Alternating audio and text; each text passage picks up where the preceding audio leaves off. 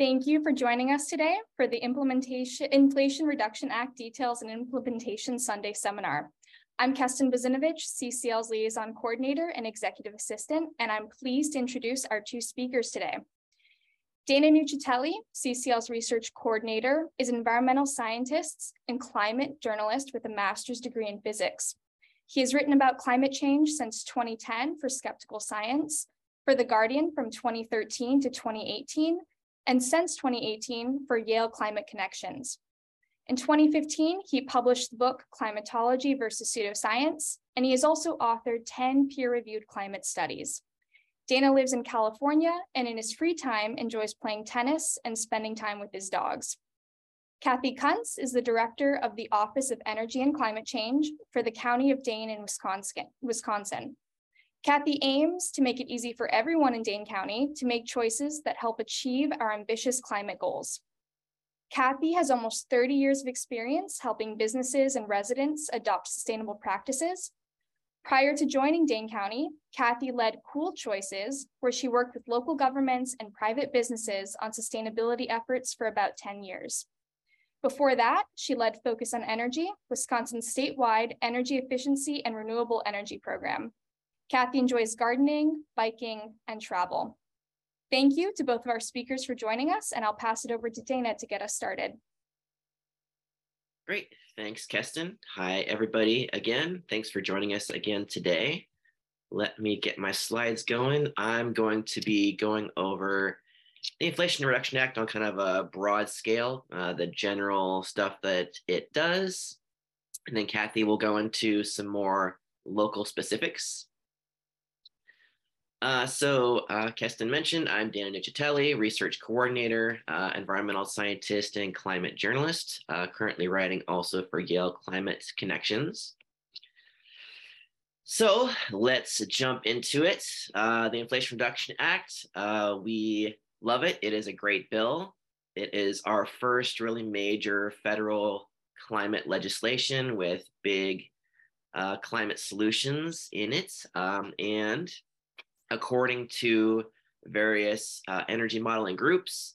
It will help us get to 40% uh, reduction in our greenhouse gas emissions in the United States below 2005 levels by 2030.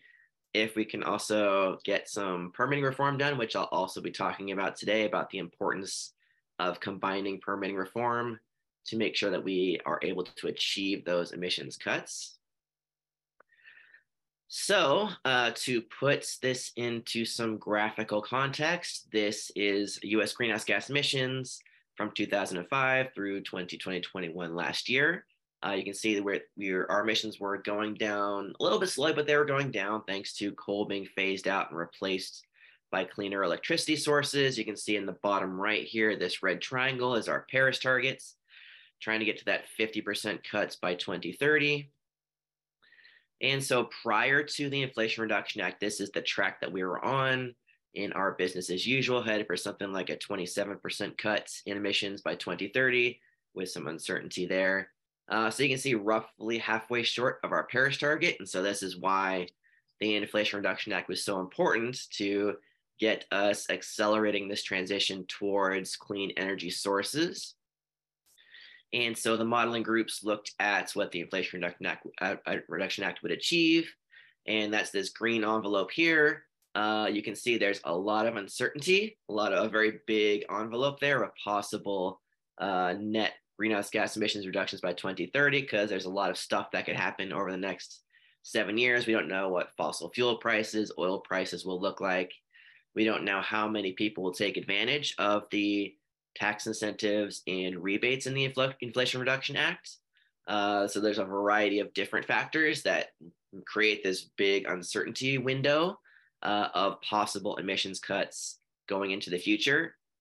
And one of those big uncertainty factors is permitting, because as I'll talk about, permitting right now is going quite slowly, which probably right now puts us on the higher end of this envelope. But um, on average, uh, the middle of this window is a 40% cut below 2005 levels by 2030, which would be a really big uh, boost from our previous business as usual of 27% cuts, getting us much closer, not all the way to our Paris target, but much closer to it. So that's why we were super excited and happy about the Inflation Reduction Act getting passed. So, what exactly is in the bill and how does it achieve those cuts? Uh, the biggest single factor is the tax credits for clean energy sources like wind and solar, uh, but there's also some for uh, geothermal, for nuclear, uh, basically anything that's a low carbon or zero carbon electricity source gets a tax credit uh, extending over the next decade. So there's a lot of certainty for individuals and businesses and private equity trying to invest in these clean energy projects. Now they know that tax credits will be there in the long term. And so now there's going to be this really big boost in investments in these clean energy sources. And that's going to hopefully decarbonize our electricity sector and make a big difference in our emissions reductions. Uh, we, of course, are also very excited about the methane fee in the Inflation Reduction Act. It's going to be combined with some updated EPA methane regulations on the oil and gas sector, which the EPA is in the process of working on. The EPA says that once those are finalized, they will reduce oil and gas uh, sector methane pollution by about 87%. So really tackling those, uh, the leakage and other uh, methane releases from the oil and gas sector. And then the methane fee is basically like the teeth to those regulations. So if a company or a facility is not in compliance with those new, more stringent EPA methane regulations, then they will have to pay the methane fee in the Inflation Reduction Act. So that's really important to give that kind of enforcement mechanism and that financial incentive for oil and gas companies and facilities to actually be in compliance with those methane regulations. So it's our first federal climate pollution fee. Uh, it's not a carbon price, but it's a methane price. It's a good start, and it kind of sets the table for future uh, carbon pollution uh, and other greenhouse gas pollution fees, we hope. Then there are the incentives tax credits for electric vehicles, uh, which are a little bit complicated because it depends on kind of the source of the minerals and where the manu- batteries are manufactured. But generally speaking, there's going to be some nice uh, tax credits for electric cars, both used and new ones. Uh, so that would be really nice to get some uh, tax credits for used cars and get people buying some used EVs so that not everybody has to buy new ones. Uh, there's also uh, some great incentives for and, and uh, rebates for building electrification and efficiency that I'll talk about. Uh, there's some funding for natural climate solutions like healthy forests, of course, that we are beginning to work on in CCL. And there's some incentives for uh, clean technology innovation and a domestic green manufacturing to get more of these green clean technologies built and manufactured in the United States which is great. So we're not relying on other countries like China so much to build and manufacture these green technologies. So uh, the IRA was a long time in the making. We've been working for a long time trying to get federal climate policy passed. Uh, it was, you know, you can go as far back as Bill Clinton in the 1990s trying to pass a dirty energy tax that failed pretty badly. And then there was, you know, the Waxman Markey cap and trade bill in 2009 that passed the House and then died the quiet death in the Senate that so much legislation does thanks to the filibuster. And so now, you know, what is it, 12 years after that, we finally got a major climate bill passed through Congress. So uh, there's a variety of factors that uh, helped us get that over the finish line. There was, of course, the great grassroots advocacy from CCL volunteers and other climate advocacy organizations, uh, letting our members of Congress know how important this is to everybody uh, to get this done. Uh, there was support from businesses and industry. Notably, there was not really strong opposition by the fossil fuel industry, which is also very always very helpful because the fossil fuel industry is very powerful and influential and good at killing legislation that they don't like. And so their lack of lack of opposition kind of helped the Inflation Reduction Act get passed. Uh, of course, in the last decade plus, there's been uh, worsening extreme weather events like heat waves, wildfires, floods, droughts, hurricanes. And so people are just becoming more aware of the threats that climate change poses as they are directly impacted by these extreme weather events or seeing these extreme weather events impact everybody else on TV. And uh, really importantly, the costs of clean energy technologies like solar panels, wind turbines, batteries have just plummeted over the past decades. They're much, much, much affordable than they were even five, ten years ago. And so when these solutions are affordable, then uh, people are much more open to policies that help implement them. And so basically cheap stuff is popular. And so clean technologies are now quite popular. So uh, I talked about this a bit in yesterday's uh, session, but uh, you CCL volunteers, you guys did a whole lot of work to get the CCL, uh, to get the Inflation Reduction Act over the finish line over the year that led up to the bill's passage. And it was just about a year, thanks to uh, Joe Manchin doing Joe Manchin stuff. Uh, we held 920 meetings with congressional offices over that year. We had 225,000 contacts to Congress, including over 50,000 phone calls.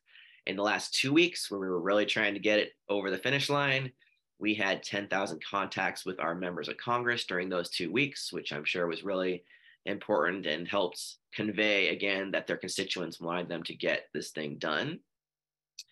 And we published over 2,000 letters to the editor and 676 op eds over that year. So, a lot of great work by CCL volunteers, uh, along with other or, uh, climate advocacy organizations, and of course, our allies in Congress to make sure that the Inflation Reduction Act got over the finish line and got passed. And we finally got this major federal climate policy success. So let's talk about some of the stuff that the IRA does and the benefits in the bill. Uh, one really big one is that by phasing out fossil fuels and replacing them with clean energy sources, that reduces not just greenhouse gas pollution, but other uh, air pollutants. And so in the process, that reduction in air pollution is projected to save 180,000 American lives, avoiding all these premature deaths associated with people breathing all that air pollution. It protects against what we call fossilflation, which is uh, inflation that is exacerbated or uh, created by spiking fossil fuel prices. Um, so that's like one reason why it is fair to call it the Inflation Reduction Act is that quite often when we have an inflationary period, fossil fuels play a really big role because fossil fuel, especially oil and gas prices, are very unstable. And so when they spike up, uh, because so much of the economy still relies on fossil fuels, that causes just everything in the economy, all the prices to spike up. And so fossil fuels are a very big contributor to inflation in general and the current inflationary period we're seeing right now. And so it generally anytime we can you know replace fossil fuels with cleaner electricity sources and energy sources that protects against uh, future inflationary periods. And uh, by helping people transition to electric cars electric vehicles uh, the bill will save car owners over $500 per year because it is much cheaper to fuel a vehicle with electricity than it is to fuel it with gasoline because again gasoline prices are very they vary wildly, they're very unstable, and oftentimes they're quite high, as we've been seeing over the past couple years.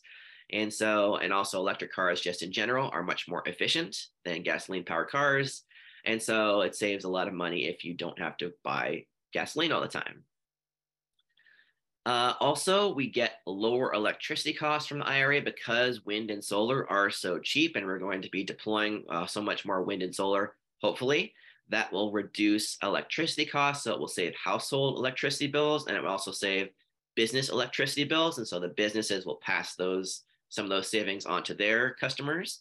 And so when you combine those two household savings and business savings, it will save households about $200 per year in lower electricity costs. And then on top of that, homeowners have all these rebates and tax credits that they can take advantage for to electrify and make their homes more energy efficient and that can save hundreds of dollars on monthly energy bills on top of those uh, savings on electricity costs thanks to the cheap wind and solar energy. And so let's talk about those potential benefits for homeowners. Uh, I talked about this a little bit yesterday, but we have this great tool from Rewiring America called the IRA Savings Calculator. We got the short URL at the top of the screen here, cclusa.org slash IRA-calc. Will take you to this Rewiring America Savings Calculator. And so this tells people basically what uh, tax incentives and rebates they qualify for in home upgrades uh, through the Inflation Reduction Act. So it's especially good for low and middle income households. Low income households have 100% of their costs up to $14,000 per household, plus tax credits covered by the uh, benefits in the Inflation Reduction Act. Middle income households get 50% coverage. And these are defined as a low income household is 80% or less of the local median income. And a middle income household is 80% to 150% of the local median income. And so you don't have to like look up the local median income and figure out where you fall. This is all incorporated into the Rewiring America savings calculator. And so you just put in your zip code, homeowner status, household income, tax filing status, and household size. And it will plug that all in and calculate it for you and tell you which of these uh, incentives you qualify for, whether they are tax credits or upfront rebates uh, how large they are and when they come into effect, whether they're already into effect or 2023 or 2024. So this is a really great tool uh, for educating yourself and your friends and family uh, and anybody you know about which of these incentives you can qualify for to uh, electrify and make your home more efficient. Uh, for example, there are uh, rooftop, there's rooftop solar, there's water pump or water heater heat pumps there is a household uh, HVAC system heat pumps. Uh, there is uh, electric stoves. Uh, there is building insulation and, and windows to, to weatherize your homes. So there's a lot of different, um, and then you know, there's a lot more than that. So there's a lot of different incentives that you could potentially qualify for. So we encourage everybody to check this out and to tell everybody you know about this calculator so that we can get people taking advantage of these incentives because like it's great that the incentives are there but if people aren't taking advantage of them then they're not doing anybody any good and so education on this topic is really important and it's a big component of our building electrification and efficiency policy agenda as i talked about yesterday so in general the ira is going to make a big change in the us economy as a whole so in 2030, we're expecting up to 85% of our electricity to come from clean sources, uh, predominantly from solar and wind. Uh, I talked about yesterday, right now we have something like, I think it was 260 gigawatts of solar and wind electricity installed in the United States, uh, which we've installed over the past 20 years. And we're going to do something like, I think, 760 gigawatts uh, projected over the next seven years. And so, like, if you imagine all these solar panels and wind turbines in the United States right now, if you triple that, that is what we are projecting will be built and installed over the next seven years, again, with the permitting reform caveat that we'll talk about. So, lots and lots of wind turbines and solar panels, hopefully getting deployed in the United States. Kind of a mind blowing amount. Uh, another big change is in vehicle sales. Um, it's hard to predict exactly the number of new car sales in 2030 that will be electric. The challenge is that like electric cars will be probably the cheapest cars to buy in 2030 because for one thing, battery costs are going to keep going down, and then we will have uh, all the car companies will probably at that point have made the changes in their um, production necessary to qualify for the tax credits in the Inflation Reduction Act. They'll all be domestic uh, or made or mined in uh, free trade uh, allies. And so at that point, uh, car electric cars would be cheaper to buy upfront than gasoline cars. They're already cheaper to fuel than gasoline cars, and they are cheaper to maintain already than gasoline cars because they have fewer moving parts. You don't have to do oil changes and things like that. And so electric car is going to be the cheapest option straight up. But that doesn't so that doesn't necessarily mean that everybody's going to buy an electric car because people have kind of maybe emotional attachments to gasoline power cars or that's what they're used to that's the status quo and so when uh, like the princeton group uh, there's a princeton energy modeling group that was modeling like what would the new car sales look like in 2030 just based on financial incentives and they had 100% of new cars in 2030 being sold will be electric because everybody's going to buy the cheapest option right and then they thought about it and they're like well maybe not because you know people behave strangely sometimes. They don't necessarily just buy the cheapest thing. And so it's really difficult to know what percentage of new car sales in 2030 will be electric. Probably something like half, uh, but it's going to be interesting to see. We're going to do like a little experiment in psychology uh, and social behavior to see like what percentage of new cars sales in 2030 are electric, but it's going to be some big percentage. And right now it's like 5%. So it's going to be a huge change um, with a lot of new car sales being electric in 2030. And then thanks to the incentives for companies to do this domestic clean energy manufacturing, there's going to be a whole bunch of new jobs in clean energy to deploy all these wind turbines and solar panels in clean manufacturing. Also building retrofits because everybody's going to be, well, a lot of people are going to be, you know, taking advantage of these incentives to get the new, you know, heat pumps and uh, induction stoves and insulation and things like that.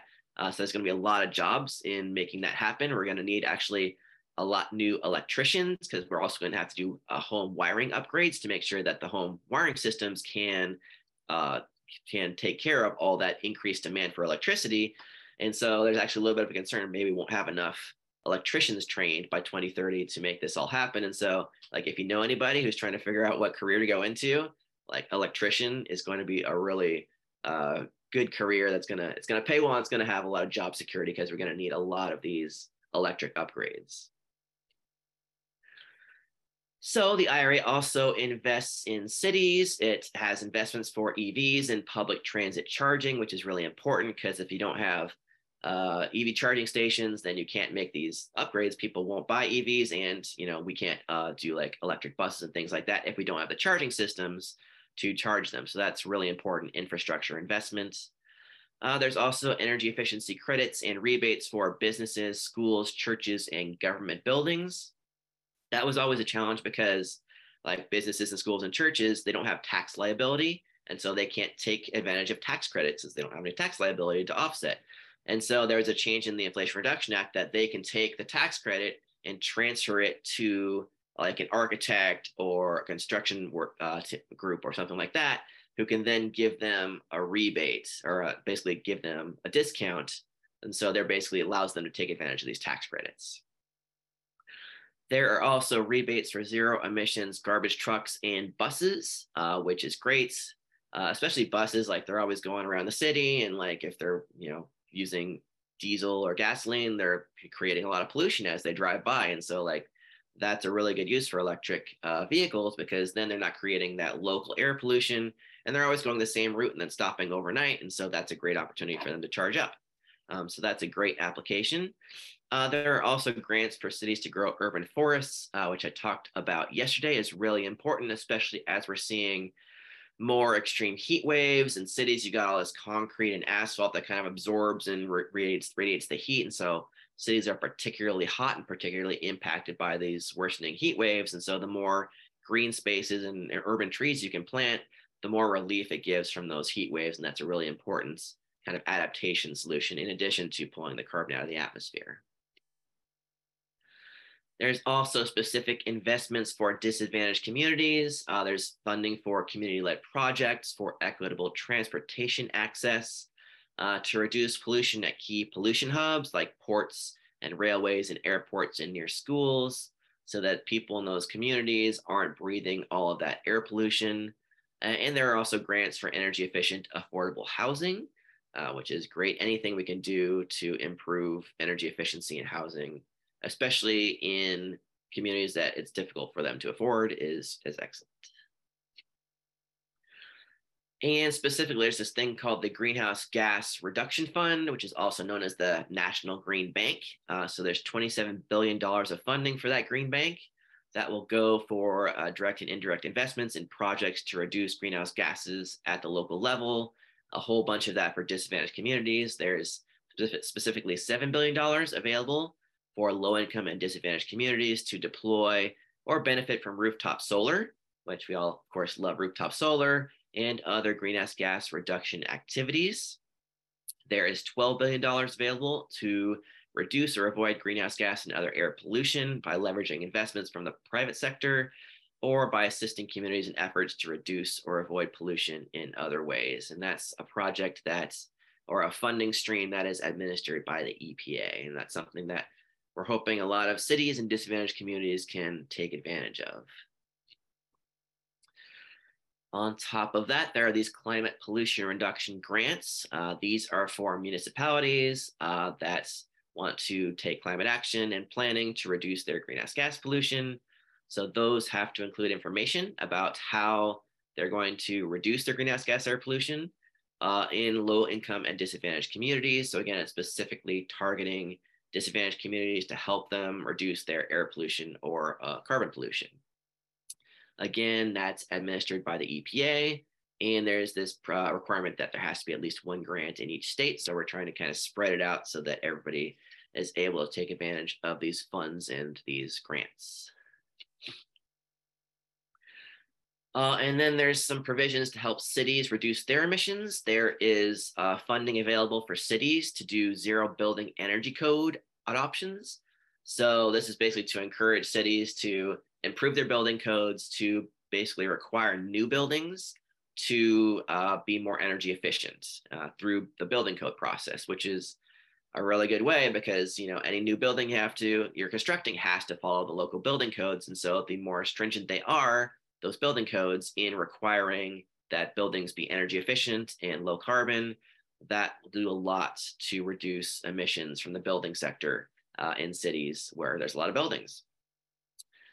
There is also a clean heavy duty vehicles program where municipalities and nonprofit school transportation associations will be eligible for funding to replace uh, fossil fuel uh, vehicles, uh, heavy duty vehicles with zero emissions vehicles.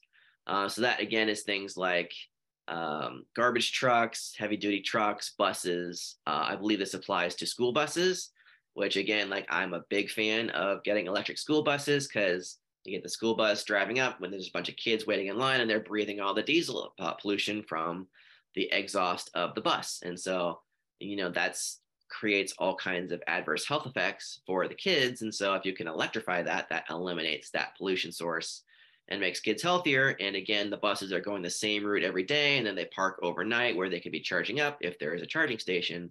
And so electrification of school buses is like a really big win-win-win. Like it's something we should be doing as much and as quickly as possible. So that's another EPA program. There is also a low emissions electricity program that allocates funding via the EPA for outreach and technical assistance to reduce greenhouse gas emissions from domestic electricity and generation and use. Uh, there's also some programs for resilience and adaptation to the impacts of climate change. So for example, there's environmental and climate justice block grants, for community-led effort, efforts to monitor, prevent, and remedy pollution, plus investments in low and zero emissions resilient technologies. And there's forestry conservation programs, which is again kind of relevant to our healthy forest policy agenda area. So these are through the Department of Agriculture to support tree planting activities through urban community forestry assistance program. And then it's not just cities, of course, there are also investments in rural communities. Uh, so, for example, there is money for wildfire resilience and to help firefighters who are always fighting worse and worse wildfires. That's really important. Like for me, I'm in California, and these wildfires are a super big concern here as they keep getting worse. And so, the more funding we can uh, send to programs to make us more resilient to wildfires and to lessen wildfire threats, the better. So I think there was $7 billion in funding for wildfire resilience uh, between the Inflation Reduction Act and the bipartisan infrastructure package. There's also $4 billion, I believe, for drought mitigation and resilience, uh, doing things like helping farmers to be more water efficient uh, because agriculture is a big use of water. And again, in the West, we're really concerned about these worsening droughts and lack of water availability. And so there's funding to help uh, farmers in particular use less water, also to protect existing bodies of water so that we're drawing less from those bodies of water and preserving them as best as possible. So yeah, great uh, funding for addressing drought threats. There are clean energy grants to electric co-ops, and there's also clean energy investments uh, and jobs that will particularly benefit rural communities because uh, as I talked about yesterday, uh, we're going to be building all these big wind and solar farms. And because land in rural areas is much more available and affordable than land in urban areas, that's where most of these big solar and wind farms get built. And that creates a lot of jobs in rural areas and also creates revenue streams from uh, leasing of land, from taxes, and things like that. And so, this is why clean energy tends to be very popular in even red states with a lot of rural areas because they get a lot of economic benefits from it. You know, the biggest wind states are like Texas and Iowa and Kansas and Oklahoma, you know, down the middle of the country where there's a lot of wind. And these are pretty red states and they love their wind uh, energy because it brings in a lot of jobs and revenue. And then there's also assistance for farmers, ranchers, and foresters. Uh, so there is a bunch of money for conservation programs to store carbon in soil and trees. Uh, this is a really interesting one. So it was kind of labeled as 20 plus billion dollars for like climate smart uh, agriculture and forestry programs. So these go to existing programs, and the challenge is that they these programs don't currently include carbon and climate as criterion for uh, the programs that they provide grants for. Uh, so they're kind of more general conservation programs that aren't particularly climate programs. And so one thing we're hoping to possibly work on in the coming year is to use the Farm Bill to tweak these programs to make climate and or carbon a top criterion so that those $20 billion in funds can actually be spent on things that are good for the climate and not just on general uh, conservation programs, but on things like silvo pasture that I talked about yesterday or cover cropping on farms, things that actually remove carbon from the atmosphere. So I'm hoping we can work on that in the coming year. We're going to have to see if that's a good option for us. There's also funding for forest health, for forest preservation, uh, for things that protect existing forests in the United States, uh, money for climate smart forest management and conservation, uh, including particularly on privately owned forests, giving private, uh, private forest owners some incentives to uh, do practices that will con- that will conserve the forest and conserve the carbon that is being sequestered by the trees. And then there's also kind of indirect benefits that when, again, we are phasing out fossil fuel pollution by transition to clean energy, and fossil fuel ozone pollution turns out to suppress crop yields. And so, as we phase out these fossil fuels and transition to clean energy and reduce our ozone air pollution, that will increase crop yields. And that's estimated to benefit American farmers to the tune of something like $400 million per year, just from the larger crop yields they're going to get from the cleaner air resulting from the clean energy deployed by the IRA. So uh, that's the good news. The challenging news uh, I talked a bit about yesterday in the permitting reform parts of our new policy agenda. So the good news again is that solar and wind are going to explode thanks to those tax credits, hopefully a tripling of the solar and wind energy in the United States over the next seven years. But those big wind and solar farms are going to get built out in the rural areas uh, also out in the middle of the country. Again, that's where we have most of the wind uh, blowing that's available. And so you need to be able to transmit that electricity from those wind turbines and solar panels out kind of where there's fewer people to the population centers, mostly along the coasts and in cities that have the demand for the clean electricity. And so to do that, you need to build some long distance transmission lines to connect the clean electricity to get it to the population centers that need it. But uh, that is right now a very slow process. Right now, we're only expanding our electric transmission infrastructure at 1% per year, and we need to speed that up. We need to get it to at least 2% per year, ideally. Uh, the good news is we were expanding it at 2% per year uh, a couple of decades ago. That used to be the norm, and it's just it's slowed down over the past decade or so as stuff has been kind of clogged up in the permitting process and other factors slowing down our infrastructure build out. The challenge is, uh, as I talked about yesterday, we need to triple our, tr- our transmission of clean electricity by 2050 if we're going to hit our net zero pledge under the Paris agreements and it takes uh, agencies an average of four and a half years to complete an environmental impact statement for really big energy projects that could potentially have some uh, significant environmental impacts. And that is a very long time. And just in general, transmission lines right now take on average a little over a decade to build in the United States.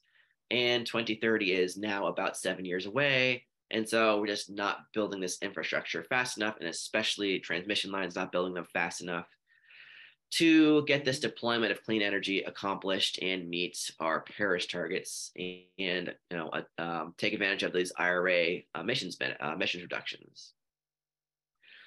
So this is why permitting reform is critical if we're going to make this clean energy transition happen fast enough to meet our Paris commitments. Uh, and the estimate, according to modeling by the Princeton uh, Energy Modeling Group, uh, is that if we don't start building clean energy infrastructure faster, we're only going to achieve about 20% of the mm-hmm. potential mm-hmm. carbon pollution reductions from the Inflation Reduction Act. So we need to speed things up to unlock those benefits. So uh, I showed this chart yesterday, but we're looking at uh, the difference between uh, making these transmission uh, buildouts and uh, achieving permitting reform and not doing so. So this again, similar chart is our emissions to date between mm-hmm. 2005 and 2022. Uh, the black dotted line across the middle is our Paris target, trying to get to that 50% cuts by 2030. Right now, we're on track for something like 28%. Again, there's lots of uncertainty, as we saw in that previous chart. A lot of uncertainty in exactly what this number is going to be in 2030 because of fossil fuel prices and federal efforts to do permitting reform and things like that. But we're somewhere in this ballpark on this track right now. But if we can get the permitting reform unlocked uh, and make our infrastructure build happen faster, uh, through things like uh, federal efforts and congressional permitting reform, then we can get to those 40% emissions reductions that we talked about earlier from the Inflation Reduction Act and get much closer to our Paris targets. And then uh, we talked about yesterday, there's also more stuff we can do. We can get a carbon price in place along with permitting reform that would get us to achieving our Paris target of over 50% cuts by 2030. And we can also do uh, some carbon removal through healthy forests to pull some more carbon out of the atmosphere and uh, deploy these IRA benefits uh, and incentives for building efficiency and electrification, uh, get lots of heat pumps out there and building insulation and things like that, uh, solar panels on people's roofs. And then we can get to potentially a 60% reduction in emissions by 2030 if we can get all that stuff done in the coming uh, few years. So again, very ambitious, but we like being ambitious, and that's what we're going to try to do. So uh, this is also really important to accomplish for disadvantaged communities because air pollution causes about 250,000 deaths per year in the United States, especially in disadvantaged communities located near big uh, fossil fuel pollution sources like coal power plants. And so if we are not making this transition fast enough, and the permitting process slows everything down and we're not building out this clean energy infrastructure, then we have to keep burning that coal, which then keeps creating that air pollution, which creates thousands of needless premature deaths in these communities that could be avoided if we could transition to the clean energy economy. And the good news, as I discussed yesterday, is most of the infrastructure we're building right now is for clean energy. Uh, 93% of the energy capacity we're wait, that's waiting to be built in the queue right now is solar and wind electricity. So it's we're really what we're trying to build right now is the clean stuff. And uh, in the uh, global demand right now, uh, the fossil fuel demand is peaking, as I'm going to show in the next charts. So this is a chart from Lawrence Berkeley National Lab showing what we have built in terms of new electricity capacity since 2007 through 2021. Uh, you can see the uh, black on the bottom is coal, the brownish ugly color is natural gas, uh, orange and yellow are solar, purple violet is wind, and red is uh, storage, generally batteries. So you can see you know, about a decade ago, a lot of what we were building was uh, natural gas plus a little bit of coal and a fair amount of wind. But, you know, it was roughly 50 50 uh, starting in about a decade ago. Before that, it was mostly uh, fossil fuels. But then if you move on forward, it gets to be more and more and more renewable energy. And you can see in 2021, it was way like predominantly uh, clean energy. It was uh, mostly solar, also quite a lot of wind, and very little gas. Overall, 85% of the new electricity capacity in 2021 was uh, solar plus wind plus battery storage. Uh, I think in 2022, it's going to be something like 70 to 80%. And then again, I mentioned what's in the queue. This is also from Lawrence Berkeley National Labs. Uh, so you can see on the bottom each type of electricity. The bar on the right for each one is 2021. So for example, this bar here uh, on the right of the solar is the amount of solar electricity in the queue waiting to be built in the United States in 2021. Uh, there's storage is the next largest, there's wind is the next largest, and there's only a little bit of gas and not much else. So again, the vast majority of what is waiting to be built is solar and wind, with oftentimes battery storage being connected to it to phase out fossil fuels as quickly as possible. And so, uh, as I mentioned, uh, there's also a, we're arriving at the peak of fossil fuel demand globally. Uh, so this is a chart uh, from one of our expert energy groups. Uh, you can see we're showing uh, this is overall global fossil fuel demand. We're right around here, 2022. You can see we're right around the peak already and plateauing right now. And then global fossil fuel demand is projected to decline over time. Uh, here's a similar chart from the Inter uh, International Energy Agency, the IEA. Uh, this is looking at a current policies uh, scenario, so not accounting for any future, future policies that might be passed by countries to further reduce our greenhouse gas emissions, but just what's in place right now. Uh, so the overall size is the overall fossil fuel demand. You can see it peaks again right around 2025, and then it declines thereafter. And again, that's going to just decline faster as more countries implement more stringent climate policies. And then one more, this was from McKinsey, breaking it down by type of fossil fuel. And you can see the dark blue is coal. Uh, coal demand globally already peaked almost a decade ago. Uh, oil demand is projected to peak very, very soon by 2025. Again, thanks to a lot of countries transitioning towards electric vehicles. Uh, it's going to reduce our oil demand over time pretty quickly. And then natural gas is still increasing uh, pretty slowly, but it's still increasing. There's a lot of natural gas replacing coal, for example, but it's projected to peak in 2035. Again, just based on current policies, uh, we could do better as we accelerate, for example, uh, getting more buildings to use heat pumps instead of natural gas heating, things like that. Right now, the projection though is for 2035 peak in natural gas. And if you combine these all together, then it's very similar to the International Energy Agency projection. You get a global overall fossil fuel peak demand by 2025, if not sooner. So basically, the ish the uh, crux of this is as we transition towards clean energy economies in virtually every country fossil fuel demand is going to go down. And so if we can build things faster that will benefit clean energy. Uh, i also showed this one yesterday but this is a really important point to make because uh, a failure in this permitting reform and transitioning towards uh, getting our clean energy deployed is really bad for disadvantaged communities located near fossil fuel pollution sources. Uh, so this is a chart that I uh, made from data from the Princeton Energy Group's uh, modeling of different scenarios looking at how much coal we're going to burn in the United States in 2030. Uh, this red bar on the left is how much we were projected to burn, how much coal we were projected to burn in 2030 before the IRA was passed. The gray bar is after the IRA was passed. If we continue to build out our transmission infrastructure at just 1% per year, that same rates that we've been doing over the past decade. And you can see that bar is larger because of all these incentives uh, for electrification for people to get electric cars, electric water heaters, electric home heat, heat, heat, heat pumps, uh, electric stoves, uh, all these different things that are going to increase our electricity demand. And if we can't meet that electricity demand with new wind and solar farms being connected to the grid via long distance transmission lines, that increased demand gets met by burning more fossil fuels, meaning you're burning more coal, you're burning more natural gas, and that creates or continues uh, the other air pollution associated with those fossil fuels that communities located near those pollution sources have to breathe. And so it actually backfires a little bit for those communities. You burn more coal than you would otherwise have if you're not building transmission fast enough.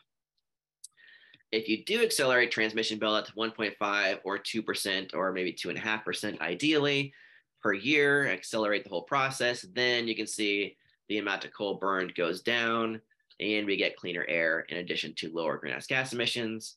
Uh, so it's very important, not just for meeting our climate goals, but also for reducing air pollution that adversely impacts people's health, especially in those disadvantaged communities. So if you put that all together, this is kind of our overall calculus on the importance of clean energy permitting reform. We need to build out that clean energy faster for the climate so that we can meet our Paris commitments and unlock those benefits of emissions reductions from the IRA. We also need to do uh, a faster clean energy infrastructure build out for disadvantaged communities so that we can transition away from those dirty fossil fuel sources that create the air pollution that they're breathing. And most of what's being slowed down by the permitting process right now is clean energy. That is most of what we're building right now. That is the vast majority of what's in the queue waiting to be built. Uh, also, permitting just generally already a little bit easier for fossil fuels. Uh, for example, uh, interstate natural gas trans- uh, pipelines are are the oh, their oversaw the overseeing of the permitting process is done by FERC, the Federal Energy Regulatory Commission.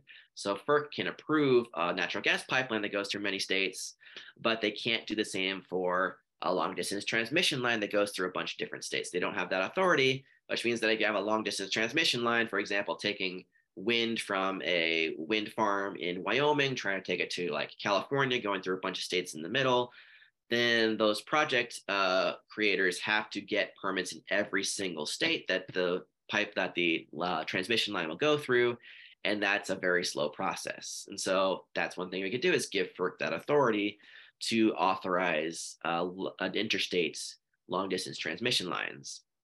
Uh, also it's just there are fewer permitting requirements for oil and gas exploration and drilling than there is for geothermal for example there's there's already a bunch of benefits uh, that uh, fossil fuel projects have for an expedited permitting process that clean energy projects don't have.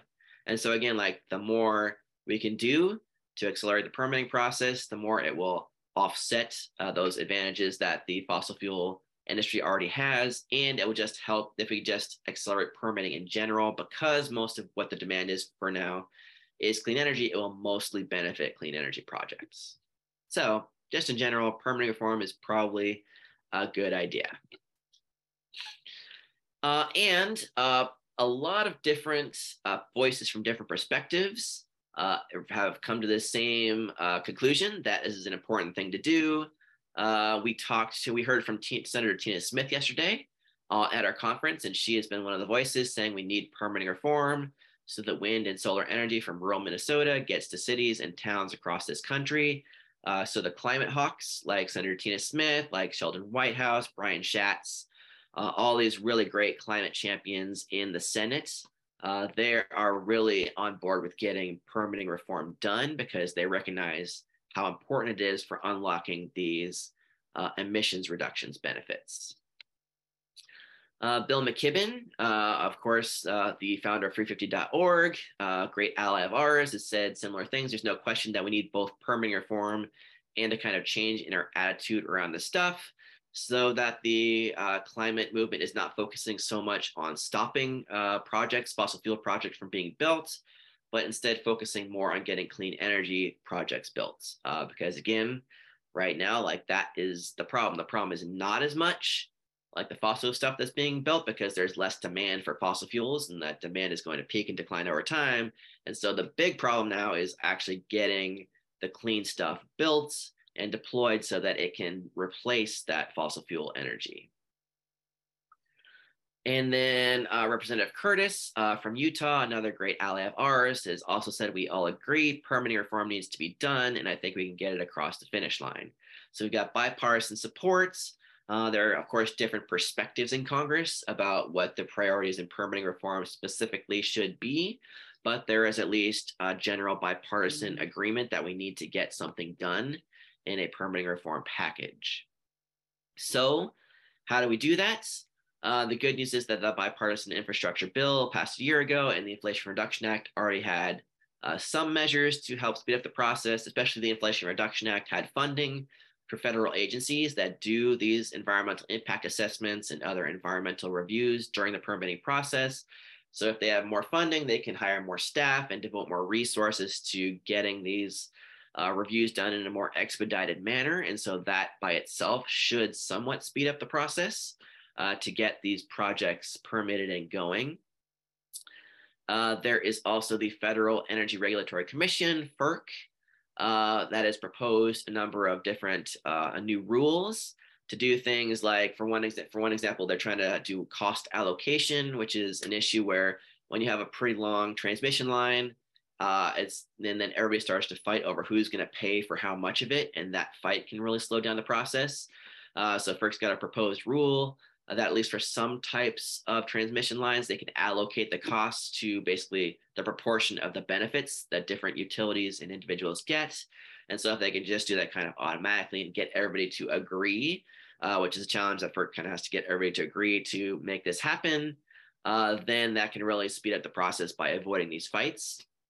That's also something that was included in the permitting reform proposal from Senator Manchin to kind of just make that a general rule uh, so that that's kind of automatically happens to avoid these fights. Um, so things like that uh, from FERC, uh, they're trying to accelerate the process by loosening up these bottlenecks, also doing like multiple reviews at once instead of doing one review of one project at a time, reviewing multiple projects that are similar all at the same time.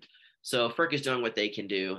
And then there's also federal law changes by Congress, uh, trying to expedite the process by again giving FERC more authority for these interstate lines, the cost allocations that I talked about, things like that. Um, members of Congress are working hard to figure out what they can accomplish through uh, federal congressional permitting reform package agreement, which maybe they'll put something forth in the lame duck session, or otherwise we'll be working on it next year.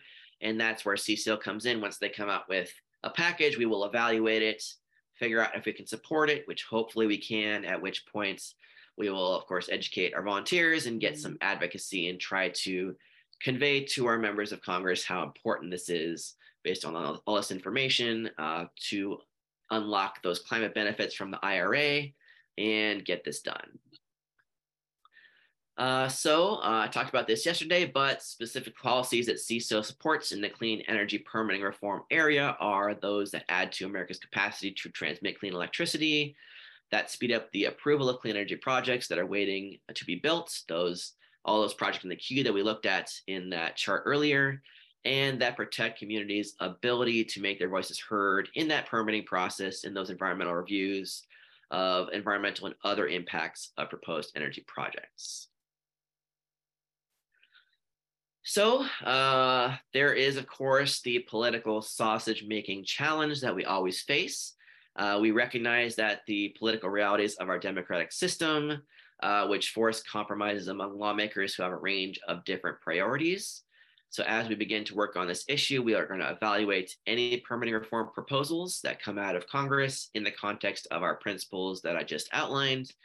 And we're going to do our best to support the options closest to our ideal approach uh, that uh, follow those bullet points in the previous slide. So, you know, anytime anything comes out of Congress, there are always compromises and uh, things like nobody ever gets everything that they want. There's always stuff in there in any package that um, somebody, you know, that everybody doesn't like. And so it's just a matter of determining if there's more good than bad, and then determining if we can support it, and then and then working from there. So, how we're going to engage in that process is through lobbying Congress, as I mentioned, also through the media. Uh, of course, things like letters to the editor and op eds and grass tops outreach. Uh, we're not going to do so much uh, grassroots outreach, not going to do tabling and things like that uh, on permitting reform because it's such a complicated project. It doesn't really, it's not very well suited for grass rock for grass uh, roots outreach. And so we're going to focus more on grass tops in lobbying Congress and through the media. So I will stop there. Uh, here's my information. If you want to contact me, uh, you can also uh, find me oftentimes on the Nerd Corner on CCL Community, cclusa.org slash nerd dash corner. And I will hand it off to Kathy to talk about uh, local stuff and her expertise on the actual deployment of the Inflation Reduction Act benefits. Terrific, Dana. Thank you. Um, you gave us such a great kind of overview of what's going on here. So my aim, I'm Kathy Kuntz with Dane County um, Office of Energy and Climate Change here in um, sunny Wisconsin. Um, and my aim is really to take at least some of what Dana talked to us about and give you a sense of, of how at least one local government is thinking about the IRA and implementing the IRA to make things happen locally. And, you know, the aim of pairing us was really to give you that overview and then for me to give you a little bit of maybe food for thought about how this might um, deploy for you locally. So to give you some context, let's start with the basics. I'm in Dane County. That's that's where Madison, Wisconsin is.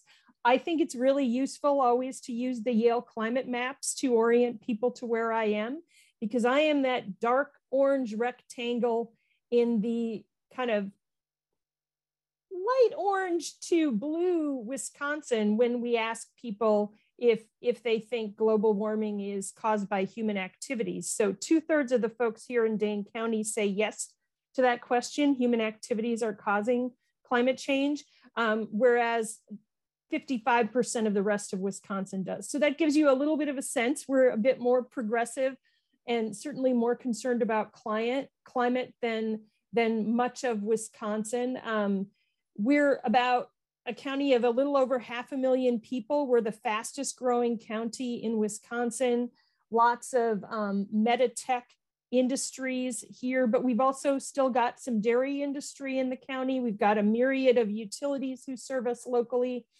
Um, we also have significant racial disparities that we are um, trying to come to terms with, but in general, this is a county that, that sort of has the resources to do things. And our county executive, Joe Parisi, when we talk about climate, often says, you know, his constituents expect us to be leading on these issues. So that's sort of who we are. We have for a long time, over a decade, led in our internal operations. We have one of the first, this is a um, renewable not natural gas processing station. At our landfill, we collect the methane, clean it, compress it, turn it into RNG more than half of our county snow plows run on the RNG we produce. Um, we're also very close to running on 100% renewable electricity locally. So for our county operations. So we've had an internal focus for a long time in terms of, of climate action and climate resilience. This other picture here, um, we're subject to significant um, high precipitation events as climate change happens. We've also a beautiful chain of lakes that we're now trying to expedite water flow through so that those um, flooding events don't become as disastrous as they've been in the past. So, so we've got this tradition in our own operations.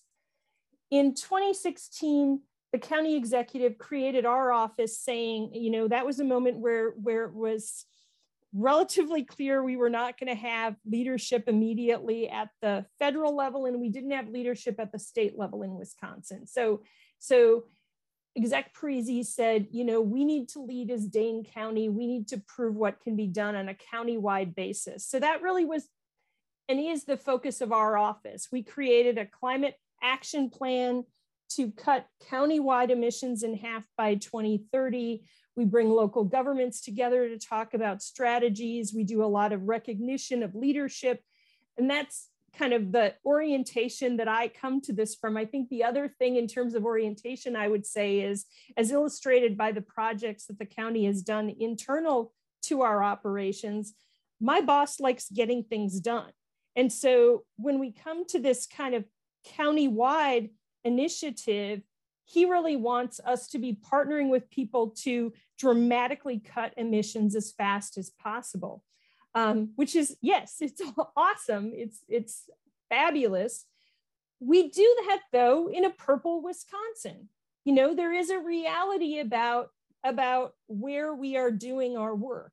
So in Wisconsin, we have a firm GOP majority in the state legislature. That's the the little map here is our um, gubernatorial election just a month ago where, where so a majority of voters statewide elected a, Wisconsin, uh, a Democratic governor. at the same time, the GOP held um, super, well, they got achieved super majority in one house of the state legislature, and they're very close to it in the other house due to gerrymandering. So we've got some disconnection there. Um, under Wisconsin's constitution, counties do not have home rule authority, which means we can only do the things that the state legislature has said counties can do, which, which certainly restricts um, what, what new initiatives we can come up with. Um, so we can't regulate carbon in any way because we don't have authority to do that. We're also a state that is known nationally for our legislatures um, tendency to preempt local governments. So in Wisconsin, only the state sets building codes.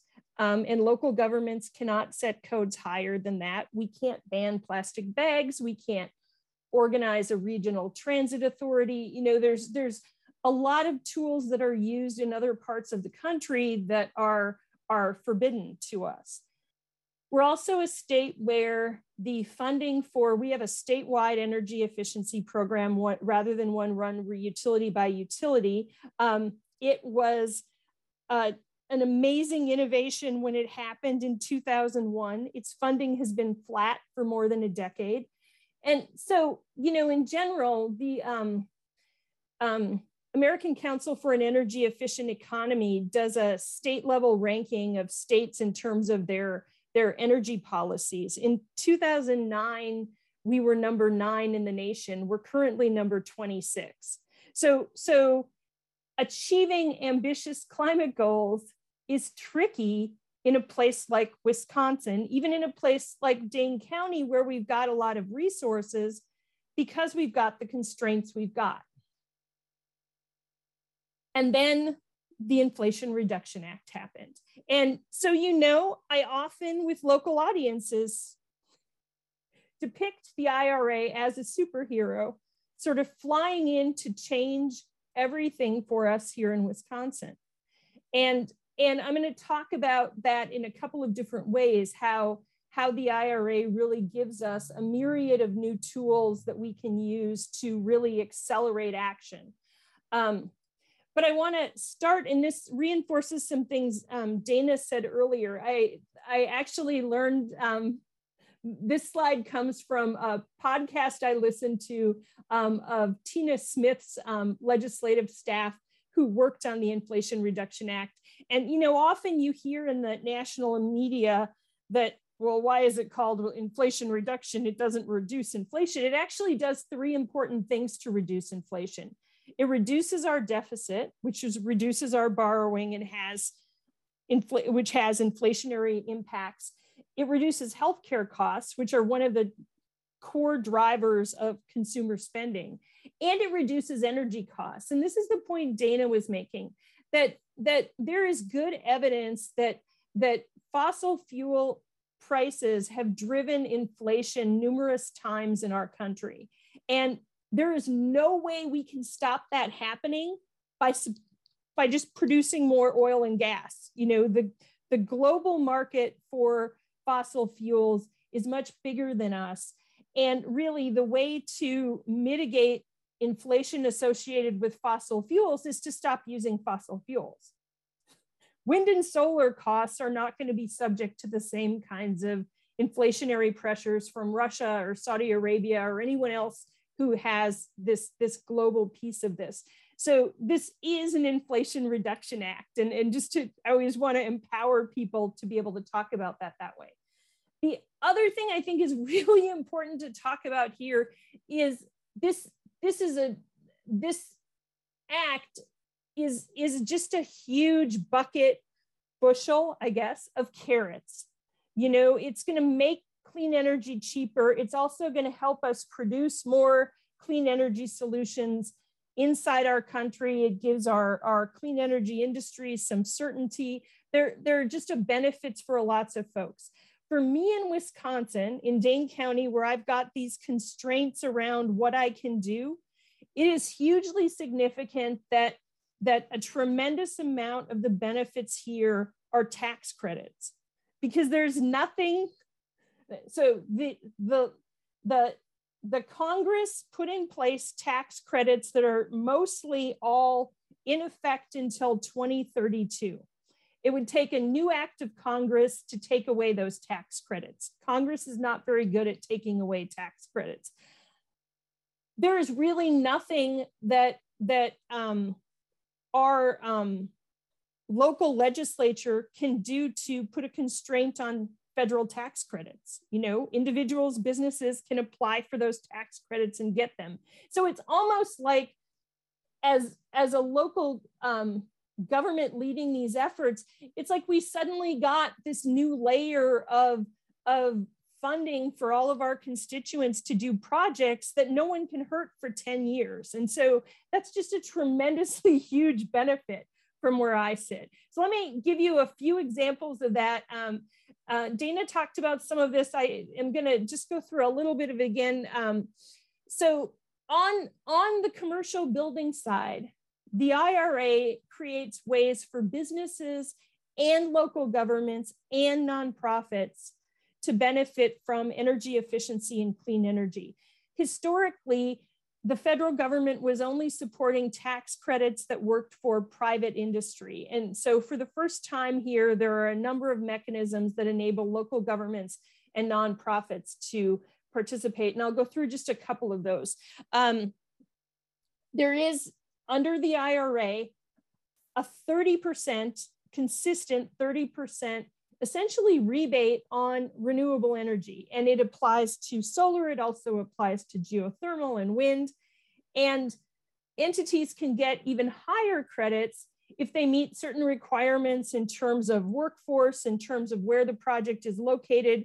So there are all kinds of adders that help us do more around equity, do more around well-paying jobs, you know, lots of that significantly on this one, um, the, the instructions in the IRA is that um, Treasury will set up essentially a way, even though a local government and nonprofit don't file taxes with the IRS, they'll be able to file a form where they're, they'll essentially say, hey, IRS, I spent a million dollars on a solar array, and the IRS will say, here's your check for $300,000. Good for you. So it creates a direct way for those entities that could not get a tax benefit before to get what is a substantial tax benefit. The significance here for folks is that this one is retroactive to 2022. So if you're, um, I have talked to any number of people in, in, in the county who are having a local government project or a school project going on right now. Their faith community is installing solar those projects are going to qualify for this, this rebate. There is a slightly more complicated but equally important um, performance-based tax credit for commercial new construction and retrofit. And this one is based, I love this one because it's based on the energy use intensity of a building, which is which is essentially the energy use over the square footage. And if you reduce that energy use intensity by at least 25%, you can get at 25%, you get $2.50 a square foot in this credit. And this credit, nonprofits and governments can transfer to their builder developer. So it's like a discount on the price of the project. And again, here there are opportunities for those incentives to go higher if you're using um, crews with prevailing wage and apprenticeship opportunities. This one is really important because, you know, um, we, we have so many existing buildings that are so inefficient.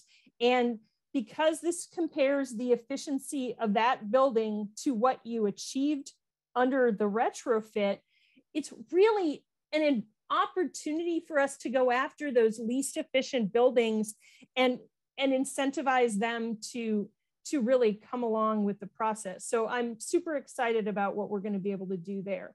There is also for businesses, nonprofits, local governments, um, incentives for fleet vehicles. Um, again, these are tax incentives and for EV charging. The um, there are two categories of fleet incentives. So up to 7,500 for light duty vehicles, but up to 40,000 for heavy duty, duty vehicles. Maybe you, you um, live in a community where there's a small transit bus, or maybe your faith community runs a small transit bus that you could electrify under this. Um, there are also opportunities for EV charging here. They are mostly limited to entities who are adding charging in um, low income or non or um, non-urban census tracts. So, so looking at where we're really missing that charging. Um, the other thing though I would say about charging is there's also a tremendous amount of money in the earlier infrastructure bill to address charging. And so as these things couple with each other, that's also going to be an opportunity to um, do more faster here. The on the residential side, it's just awesome on the residential side. So, so there are grants and tax credits for energy efficiency.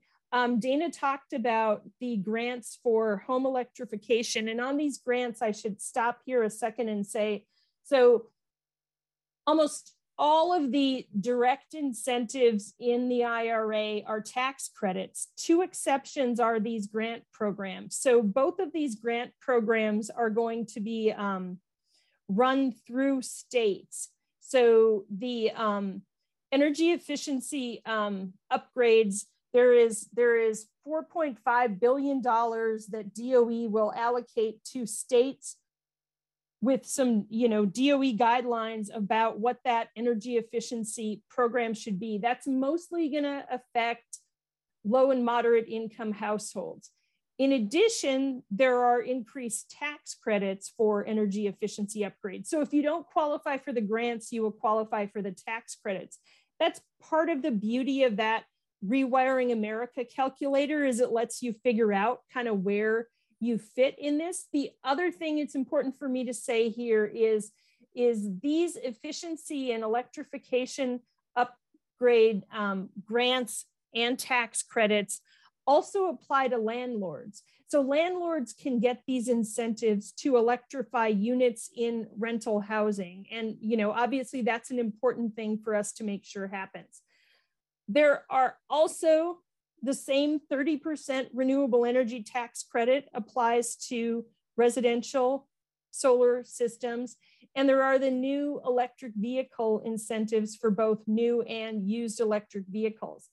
And I would note there that there are, um, we're going to see, so there are restrictions on how expensive the vehicle can be. You can't buy a $200,000 Porsche electric vehicle and get this $7,500 tax credit. You know, you there, there are, the aim here is really to make electric vehicles more affordable for regular folks. And so there's some restrictions around that.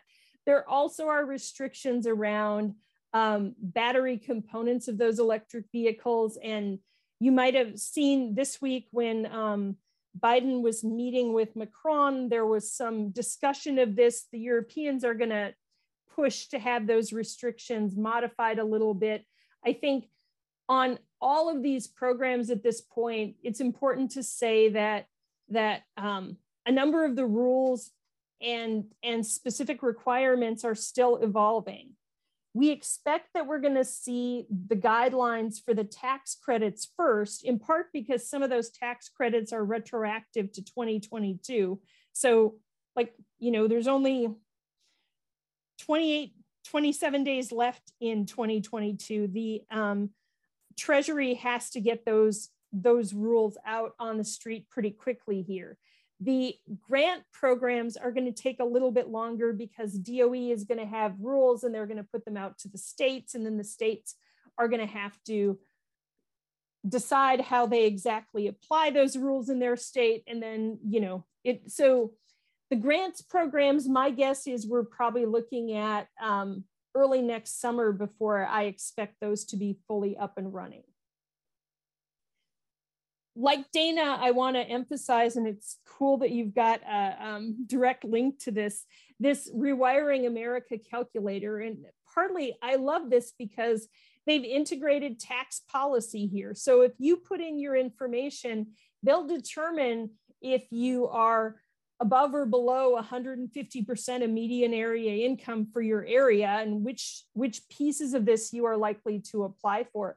I think it's a really good tool to just play with a little bit and put in some different scenarios um, for imaginary households you know just to get a sense of how it's going to play out in your area and and what that can mean as an opportunity. So I want to circle back to this idea. So all of that means there's a bunch of funding there, which is awesome. That that means this is a game changer if if we get people to to take that funding if if it's possible for those projects to happen so this really is my obsession right now is thinking about well okay how do we how do we make it really easy for everyone in our communities to take advantage of the IRA so that you know the the estimates in the modeling are about what they think uptake of these tax credits will be. Well, I want to blow those models out of the water.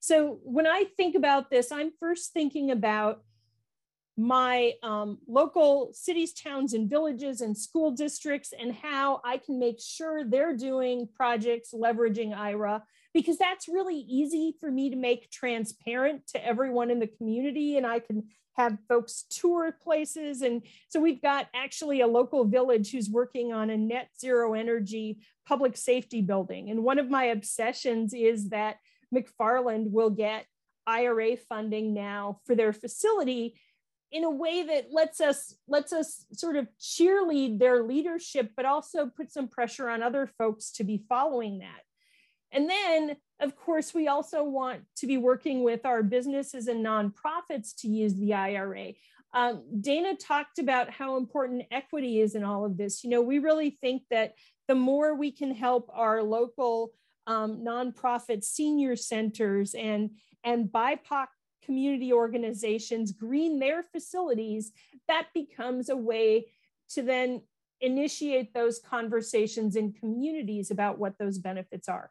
Again, we've got 10 years, so, so we can do this in a methodical way. So really, you know, the three pieces of this for me that we'll be doing is we have to talk up the opportunities. So I'm talking about the IRA with everyone constantly. Um, we need to we need to be as the county office of energy and climate change the the technical source assistance source so that if someone says i can't find the form to apply for this i need to have an easy place for those links to be. And then we need to showcase those early successes. We do a lot of things like our climate champions program where we're used to celebrating local leadership. We need to do that here on the individual side i think it's it's also about leveraging but it's really a network approach here. So so we're anticipating that you know we're going to slowly see these rules about different pieces of the ira and as we see as things are finalized as treasury says this is how someone applies for this this tax incentive or or or DOE says and Wisconsin say well this is how the electrification grants are going to work in Wisconsin. We're essentially going to create bite-sized summaries. You've got a little example bite-sized summary for me there. Bite-sized summaries of each opportunity that we can share out with our partners which include those local governments and school districts but are also also our faith-based communities, our climate action advocates, our local CCL chapter we've been talking about these issues with, our equity and BIPOC organizations. I've got a number of large employers who are interested in putting this in their employee newsletters and helping their employees understand that there are ways for them to save money at home. You know, so really trying to maximize all the ways we can um, get the word out about these programs so that as many people as possible benefit from these programs um, across our communities. Because because again this is the best shot i have at at funding for large scale climate action kind of given the other constraints that I've got as a local government and that probably any number of you face in your local states and communities too. So with that, I just, you know, my contact information, and I hope we're all ready to um, start leveraging the, this like crazy. Awesome. Thanks, Kathy. That was super informative. And I love to hear about these specific details. And I also really like your passion for uh, informing people and getting them to take advantage of these IRA uh, incentives, because that's like, that's going to be like the key thing that we need to do right now is that the incentives are there, but we need to make sure people know about them and can take advantage of them to actually get them deployed. Well, and that aren't, yeah, thanks, Dana, and aren't intimidated that that these come from the federal government and that sounds really hard you know we there for a little community or school district to to hear me say you're you can get money from the federal government. They're like well we don't have a grants writer. I'm like no it's going to be simpler than that. But but that's an you know there's a there's a trust thing there to get them to that place to try that. Yeah yeah that's a really good point. Okay, so we have a lot of time for questions, which is good because it looks like we might have a whole lot of questions. So our team, uh, Mindy, Keston, Thad, I think are going to be moderating some questions for us. I've been I've been doing my best to try and wade through. We have over 400 participants on the line here with you, so thank you very much, Dana and Kathy, for all of this input. Um, and we've got over 100 questions that people have put into the into the q&a um, and i appreciate those that have been upvoting questions to kind of give us some idea of which ones are most important um, so i've been doing my best to try and wade through some of these to give you some some of those questions and Kathy, I think you've touched on a, a, a, theme here from a lot of people of like, wow, this is a lot of information. It's really complicated. We want our municipalities, we want our states to be able to take advantage of it. Like, where do we even get started in, you know, in finding the right information and feeding that to our local municipalities, counties, and states? So, so I can tell you in Wisconsin, you know, we are every state has a state energy office. They're probably the epicenter of thinking about this. And if you don't know your state energy office, now is a great time to get to know them because because they're going to be. And I think one of the things I'm saying a lot to officials at the state and in in other um, counties across Wisconsin is, you know, there this is this is unprecedented funding for clean energy. We want to make sure everyone in Wisconsin gets their share. You know, we we we're we've been lagging on some things. This is our big chance. Let's go. And trying to make it a kind of state pride. Of course, we're going to figure this out thing that kind of helps people, but it's it's a lot. And you know, there are there are good the the kind of typical national resources like ACEEE and RMI are trying to make this simpler, but if you're a smaller community, it's pretty overwhelming right now how many things there are here. And and so you know at the end of the day, I always go, you've got to just, you know, chunk it out. Let's think about which pieces might be most useful to us and focus on those first, and then we'll focus on other things and you know take it step by step a little bit. Thank you for that. I'd like to go back even to some of the basics, uh, Dana, of what you covered. Here, here's the first, like, really basic question. Why are 2005 emissions the starting point for our targets? Yeah, I mean, that's a good question. It's just something that each government, when they set their Paris commitments, they kind of, they get to choose whatever their Paris commitment is. And so they tend to choose like sometime in the past where emissions were relatively high so that it's easy to get a relatively big target. Like if you start when emissions were low, it's hard to you, know, you reduce emissions. Like it's hard to get a big number out of that. And so 2005 is when our emissions were pretty high. And so it's kind of a good starting point if you want the number to sound big, basically. But you got to start somewhere. So that's what uh, that's what we chose as our starting point. Thank you. Um, there's also a question about can you explain a little more about fossilflation um, and what mechanisms in the IRA prevent it? Yeah, I mean, it's just general. Fossil inflation is the contribution of fossil fuels to inflation, which they are a very big contribution because so much of our economy, less and less, but still so much of our economy depends on fossil fuels. And so fossil fuel prices are very, very variable. They go up and down and up and down a lot. And when they go up, that then makes the price of a lot of stuff in our economy go up, and that causes inflation. And so anything you can do to transition away from our reliance on fossil fuels like electric cars instead of gas powered cars, heat pumps instead of fossil fuel powered furnaces, things like that. Uh, those will rely more on electricity, which electricity prices are very stable because they come from a variety of different sources from solar, wind, nuclear, geothermal, also natural gas, but like it's a variety of things. And so electricity prices do not spike very much. And so then if you're relying more on electricity, you're relying on much more uh, stable prices instead of volatile prices, and that guards against uh, inflation in the future. I noticed a, uh, someone else had entered in the Q and it's true for us in Minnesota here too that our electric utility is currently applying for a rate increase um, mm. through the Public Utilities Commission, um, which seems a little counter uh, to the fact as we're watching our percentage of renewable energy grow in their portfolio at the same time they're still do you think that you know what do you think contributes to that and is that potentially part of the need for transmission lines that might be part of what is driving that as well it could be the need to build out more infrastructure it could also be the fact that we still use a lot of natural gas for our electricity and natural gas prices like oil prices are going up especially with issues with russia um, so there's probably a variety of factors contributing to that but even when electricity prices go up, they don't go up by nearly as much as gasoline prices will go up. Thank you. Um, there's a lot of questions that are also happening in our Q&A here around renters. Um, I think one of you touched on a little bit for um, owners of rental property too, of what some what the incentives are there. But how do the incentives help renters, especially when we're looking at a lot of lower income people may be more likely to be renters than owners um, of their homes.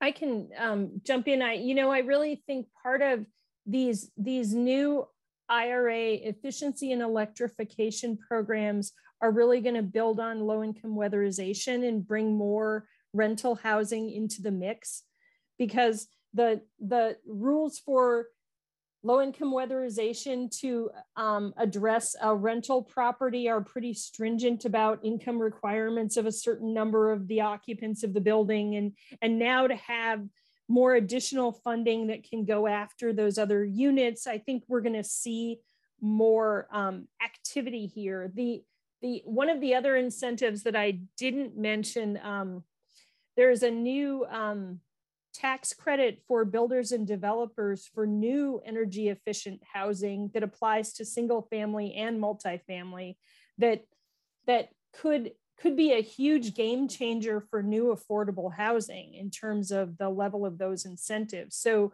like we're thinking as a local government about well how do we get our developers to build to that new standard and take advantage of that incentive as soon as it's out there you know but it's it is complicated, Mindy, and it's partly complicated because we don't want we don't want to fund efficiency upgrades to that housing that then increases rents and gentrifies neighborhoods and makes people lose out in another you know they're they're we've got to do this in a thoughtful way that involves community but we also you mentioned you're in Minnesota. I mean, in in our states, we've we've got to think about how we make this housing more resilient to high heat events and things that that it's not resilient to right now because it's starting to be a life and death issue in our communities. Yeah.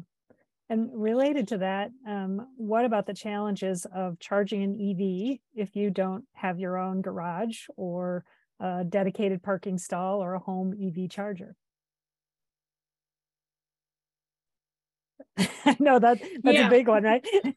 it, you know, I can tell you some of our communities are starting to put um, in zoning ordinances. So again, we can't we can't um, do our own codes, but we can communities can say if you're building a building with with eight or more units it needs to have conduit for at least two charging stations or you know we can start to do some things to to increase the likelihood of this but i think honestly we're still all trying to figure out how we get charging into those neighborhoods you know we're talking a lot about some of these pilots that have happened in seattle and i feel like somewhere in massachusetts where they've got um, charging infrastructure on um, city streetlight poles that can come down on the pole and be a charger.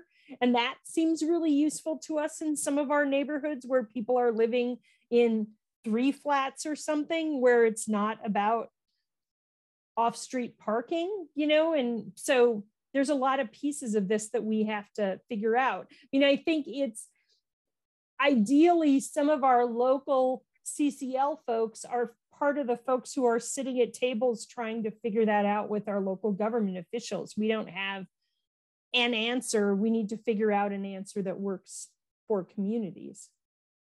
Yeah, I mean, that's a really tricky one. Uh, another part of the solution is to get more businesses to install chargers. So, so for, for, example, if you're commuting to work, then maybe when you're at work and, and you know you're you're in your office for eight hours a day or whatever it is, then you can charge at that point.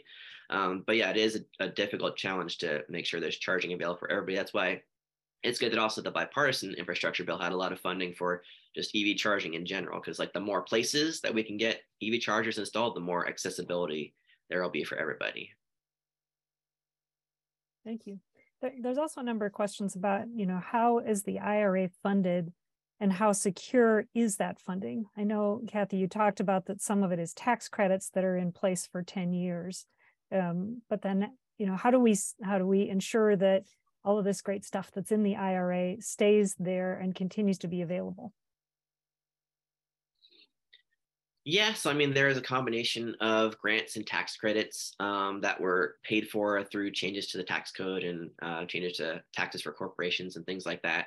Um, so that could hypothetically be changed by a future Congress, but as Kathy mentioned, like that's pretty unpopular to take away people's tax credits and incentives. So it's it's probably not something that a future Congress will be working too hard on to take those away because that's not a popular thing among the voters.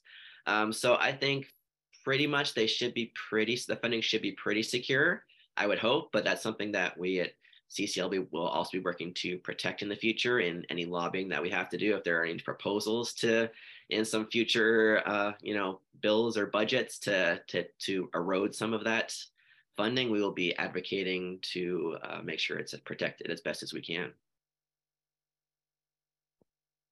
Thank you. Um, we heard a lot of talk about wind and solar. There's a few questions about nuclear. Is there anything in the IRA that that addresses nuclear energy, either either direction to encourage it or discourage it? Yeah, I mean, there's just a general uh, clean energy tax credit that applies to nuclear. Um, so, yeah, I mean, it's pretty pretty similar to the tax credits that uh, wind and solar can apply for, and nuclear energy can apply for too. Um, so it's just a matter of getting the nuclear technology to the point where it is uh, cost effective to take advantage of those tax credits. Then we have a question like, what's the plan for communicating benefits to uh, states, local governments, municipalities. We're hearing that, you know, we can be part of those messengers as CCL volunteers, but is there like a part of the IRA that that requires that communication to be sent down to states? Or is there a standard mechanism of how states learn about new federal legislation? Um, and there's no like communication requirements, but like a lot of this, as Kathy mentioned, is you know it's the responsibility of state energy offices, and so you know they're going to have a lot of responsibility in the deployment of these programs, uh, at least the grant programs, and then you know a lot of the rest of it is just federal tax credits that people have to be made aware of. Um, so like we at CCL, one thing we're going to be doing is you know trying to communicate this through educational outreach. We do have a uh, Inflation Reduction Act slide deck that is available for volunteers, which is pretty similar to what I showed today. Um, so volunteers can take advantage of that, uh, use that slide deck to do local presentations about the benefits of the IRA in general and how their local communities can take advantage of those uh, incentives and uh, rebates and tax credits. Uh, so I would definitely encourage our local chapters to do that if they view that as a, a possible thing to do in their communities. Thank you. Because yeah, I think there's there's lots of questions of like, how do we prepare our local communities? How, you know, we can talk in the generalities.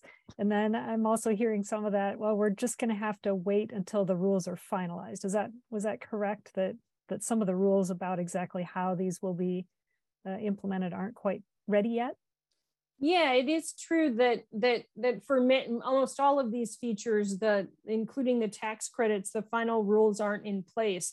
I I guess my own sense is we there's a lot we can do to get organized while we're waiting for those rules. If we wait until the rules are announced to go, okay, now who should we be talking to in our community? That's you're you're behind now because other I can tell you in Dane County, we're I'm already getting people excited that they're going to get emails from me once a week with cool programs they can share out, you know, because because I need their heads in that space before the before the data starts flowing so it it gets received appropriately, you know. So it it parts of this will be slow and it's frustrating and it's complicated, but it's also our best opportunity and we need to just go okay this is so much better than what we had six months ago in terms of how i was going to meet my goals i'll take the complexity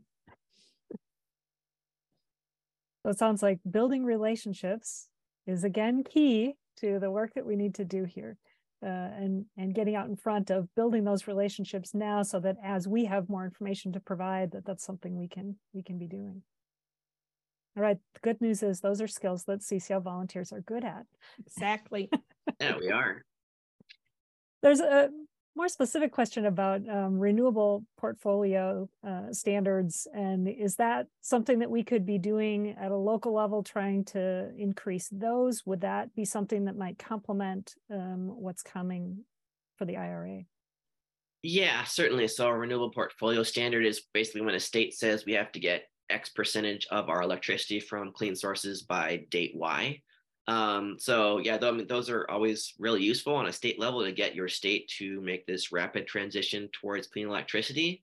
I mean, it's not something that we can do on a federal level for, by from CCL because that is a state by state thing to do. But certainly, individual chapters uh, in individual states can encourage their uh, state governments to take policies like that and, and make them into reality.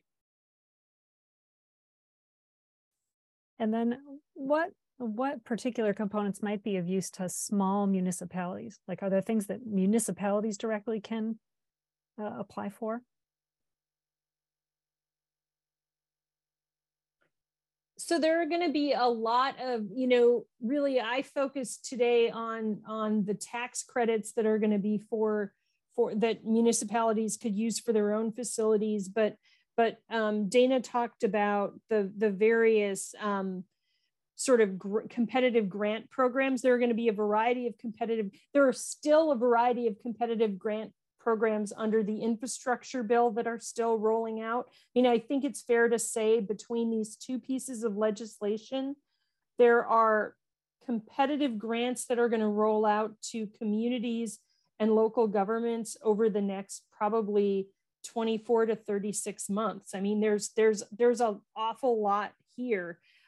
I really though there always want to think about what what does Dane County or the city of Madison or some other local government apply for directly? And what do we empower our community based groups to apply for so that there are some kind of community led solutions around some of these things, particularly in the environmental justice space. So, you know, there, there, so there's different layers of what those opportunities are going to be.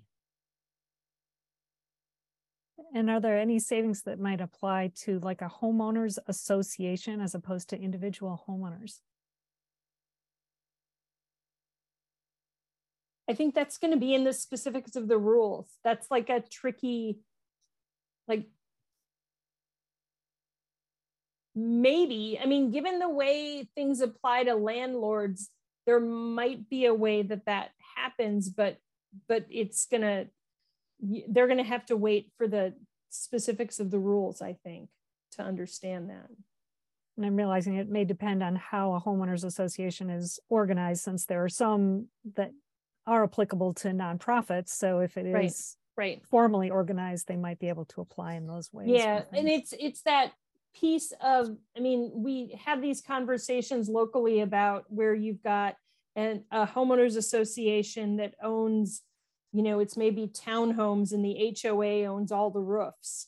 And so then how do people get solar? It's a there there's a complicated piece there that hopefully gets a little clearer in in in how treasury writes some of these rules yeah that's always a challenge when we get a new bill passed because it's you know it's written in legalese and then like the federal agencies and, and state agencies have to interpret that legalese to determine exactly how these things are going to be applied and who qualifies for what. And so that's why there's a little bit of a delay in figuring out exactly like once the bill is passed, we still have to figure out exactly how it's implemented. Mm-hmm. So what about rooftop solar? There are comments here, uh, you know, rooftop solar doesn't require the same expanse for transmission lines, um, even though it's not quite as at large of largest scale as potentially solar farms in more rural areas. But uh, what are ways that we could be encouraging more rooftop solar or are there additional are there different incentives for where the solar is being installed? Yeah, I mean, in the IRA, I believe extended existing tax credits for rooftop solar, but I mean, that's always great when we can get a tax credit extension so we can get that confidence it's going to continue on in the future. Um, so yeah, that is always a benefit of these distributed local uh, renewable energy uh, uh, projects that you don't need that long distance transmission because the solar is on the rooftop in the city where the most of the electricity demand is. But I talked about this a little bit yesterday that you know there's only so much rooftop space and parking lot space that's available and we just need so so much more wind and solar energy that you're going to need these big wind and solar farms out in the countryside as well as uh, the rooftop and parking lot solar. So it's a yes and, and it's great that we have these tax credits being extended for both like rooftop and uh, big solar and wind projects because uh, we're going to need as much of it as we can get. But uh, so yeah, there are benefits for both of them in the IRA. Mm-hmm. And I know something we're seeing in Minnesota, and Kathy, you may be seeing the same in Wisconsin, that because of climate change, they're increasing what the snow load capacity is that our roofs need to be able to withstand. And so some of our older buildings are saying we can't add rooftop solar because we're already not meeting the new codes for snow load because our snow is starting to come in bigger times, you know, in bigger downfalls at one time.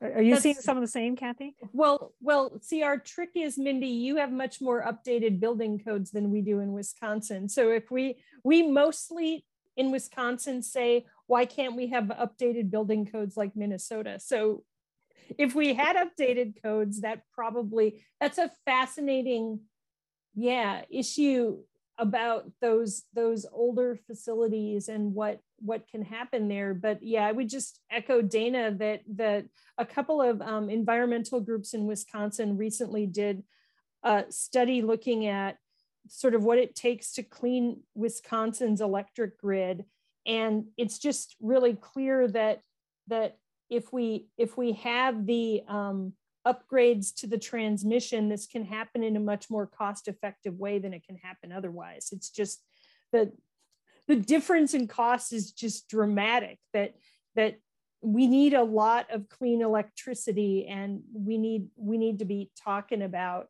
transmission in a more serious way than we have been. Mm-hmm. And are there incentives for small kind of um, electric um, I would say vehicles, but there's been some questions like electric snowblowers, electric lawnmowers, um, especially larger, I think of larger ones that are used by cities for uh, mowing parks and such. Um, are there incentives other than like just regular vehicles? Are there incentives for electrifying other smaller vehicles that might be utilized by municipalities and counties?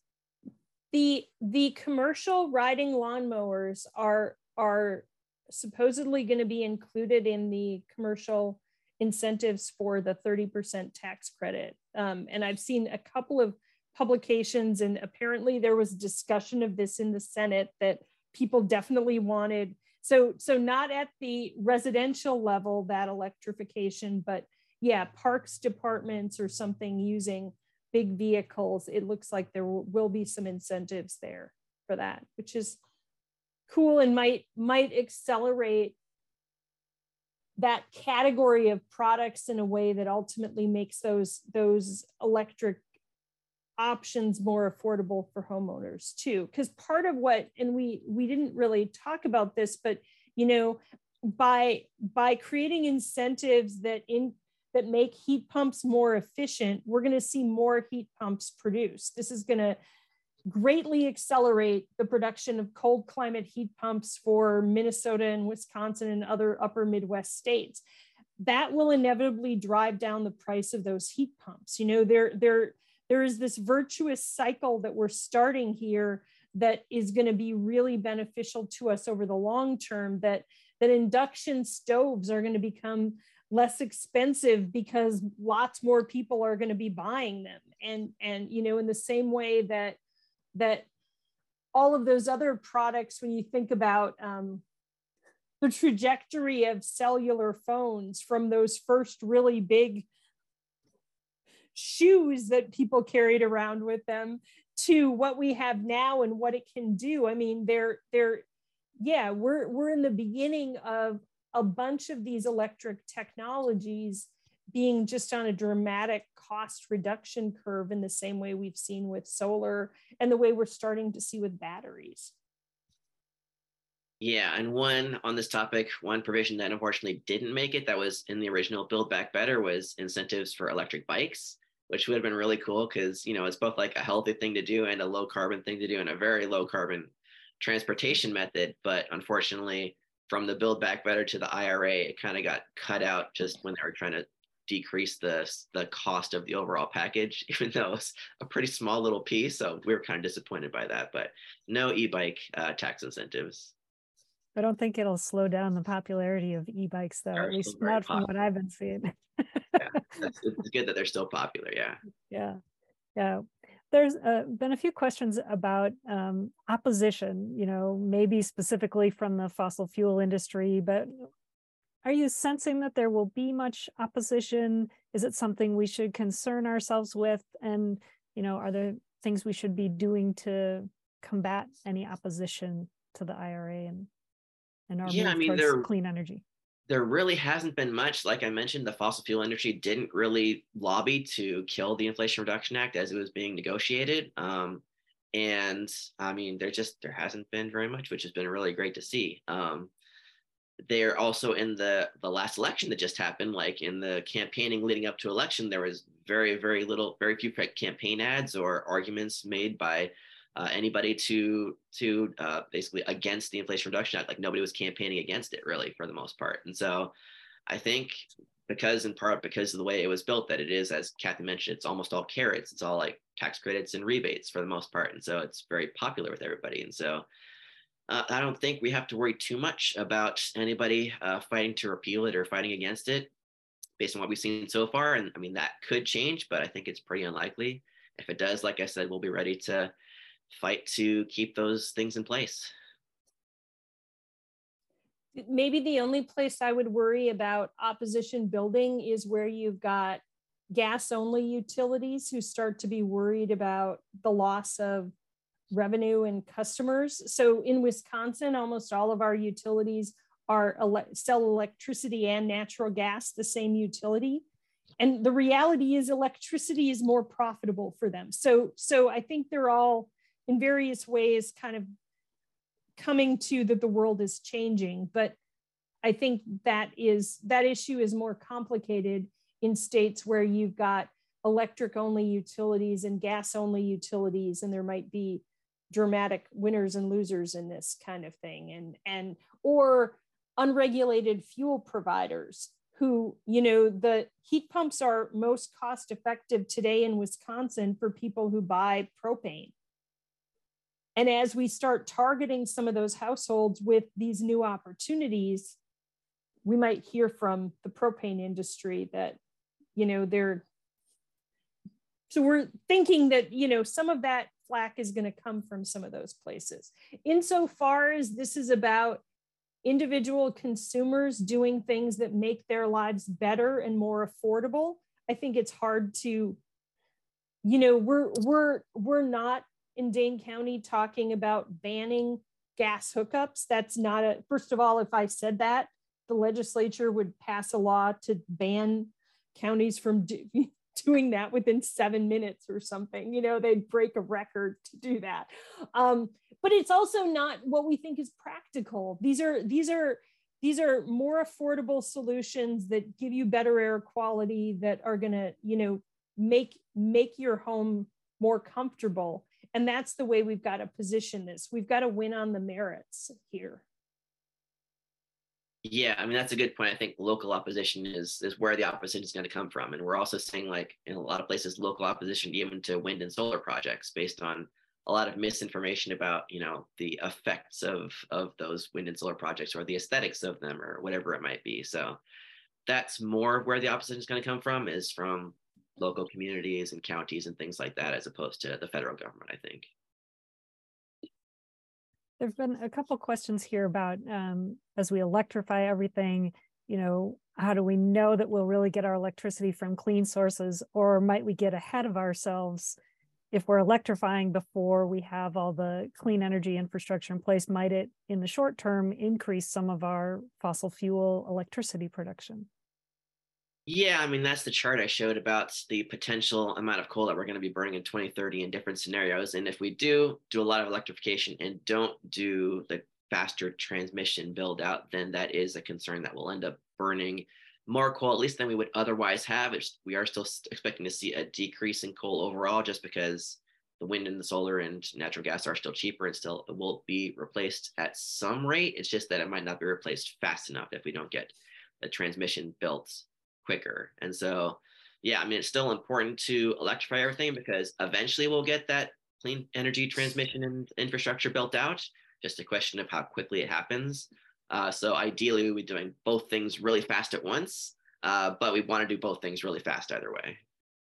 And the thing I would add to that is that that for something like a home heating system, that only gets replaced every 15 to 20 years. So it might be that that there's a two year transition period here where where your emissions go up slightly but then they go down for 13 more years you know or 17 more years. And so we've got to be we've got to be pushing on both things at once but but we've also got the life cycle of the appliances we're talking about are relatively long. And so missing an opportunity to electrify means we've got we're burning fossil fuels inside your house for another 15 years. And you know i really think i'd like to think we're we're fast approaching the moment where where we're just going to largely agree that it doesn't make sense to burn fossil fuels inside our homes. I mean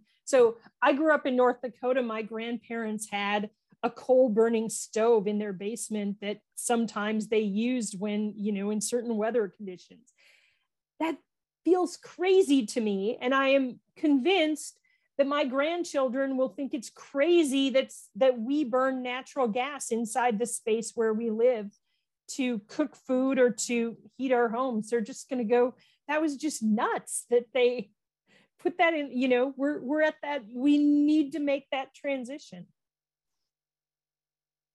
And is there a place here at the same time for like carbon sequestration? Was that uh, part of the IRA as well? That for any of those kinds of things that might reduce the emissions of our fossil fuel burning right now?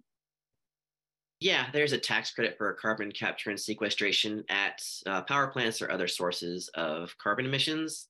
Um, so, I mean, that still requires the uh, facility to for it to be uh, cost effective for them even with the tax credit they still have to be cost effective to capture that carbon as opposed to for example just replacing the coal or natural gas facility with a clean energy facility.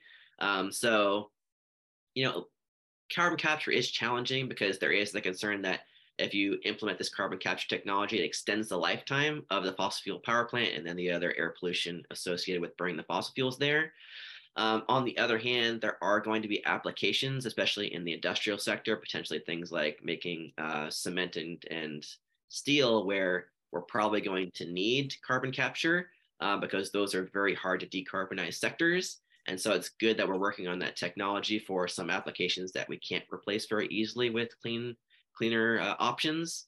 Um, so it's very complicated. Uh, there is an increased tax credit for carbon capture. I don't think very much of it will be used for power plants because wind and solar and batteries are becoming so cheap at this point. And like even with tax credit, you still have to install this expensive technology on an already expensive fossil fuel burning power plant. Um, so yeah, but we're still going to need it for some applications. So it's it's an important thing to continue trying to make cost effective, at least for industrial applications. Thank you. There's another back to basics questions. Can you explain tax credits and how people who don't pay or taxes or may pay low taxes get benefits? I think you explained a bit about how nonprofits or organizations that don't pay taxes can get a rebate. Does that apply also to individuals? And then how do tax credits work in general?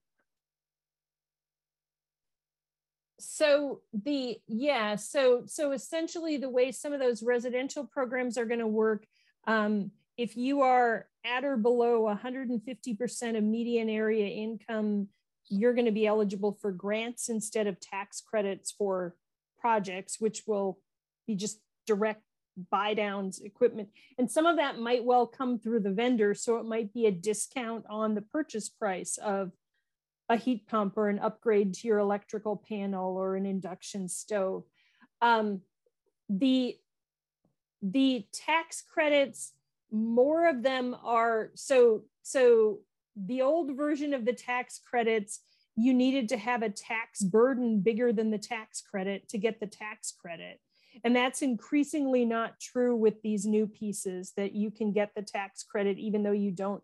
But low and moderate income households, a chunk of them don't apply, don't file taxes, which is why the grants are really important for those households that that aren't that don't have income sufficient to be required to file taxes to begin with. So I think with the IRA, it's like the first time we're trying to braid together options so there's something that works for everyone, you know, and it's it's again, we're to have to see all the rules of all of those pieces there might well be some gaps that that two years from now ccl is talking about hey there are households that look like this that aren't getting the help they need because there's a gap in this funding but but that you know we're incrementally this is moving us in the right direction and hopefully hopefully we don't see those gaps but it's a lot to figure out for the feds.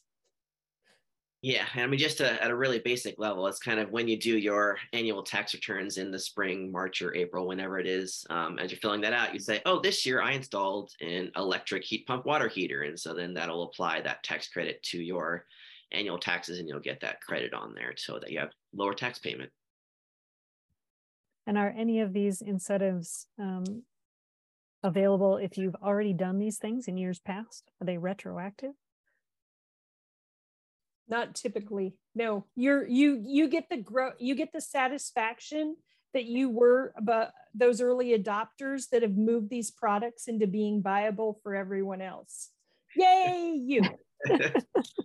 yeah, I installed an electric heat pump water heater this year, and I was like, mm, if I had waited a year, I could have gotten some tax credits. But what are you gonna do? Well, we have just uh, we have like two minutes to the top of the hour, so I have just one last question, which are like, what are the one or two most important messages that our CCL volunteers could either be writing letters to the editor on or talking to their members of Congress uh, about the Inflation Reduction Act? Uh, I mean, I'd say, I mean, the most important thing to communicate to people in general is like the existence of that Rewiring America uh, calculator uh, to tell people that that exists and they should check it out and take advantage of these tax credits and rebates that are available for them to upgrade, electrify, and uh, weatherize their homes. I agree. I think it's that there are these opportunities, and that maybe um, letting particularly local governments know that that there are credits from the IRS that are going to be available to local governments, even though local governments don't file taxes. You know, that's a new thing for that to be available. Um, yeah. So giving, giving, getting people interested in poking at, oh, I should learn more about this is just a really good thing at this moment. Well, thank you very much. There, uh, the, the interest is obvious from the number of questions we weren't able to get to today, but uh, Kathy and Dana, I just want to thank you so much on behalf of all of us uh, for such a great session today with so much detailed information. Yeah, thanks, was, Mandy. Thanks, Kathy. You did an awesome job. Well, it was it was fun to do this with you, Dana. Yeah, and, and thanks to everyone for all the questions. It's great to see all that interest and momentum out there everywhere yeah, totally. Thanks everybody for coming to our session today and learning more about the IRA. That's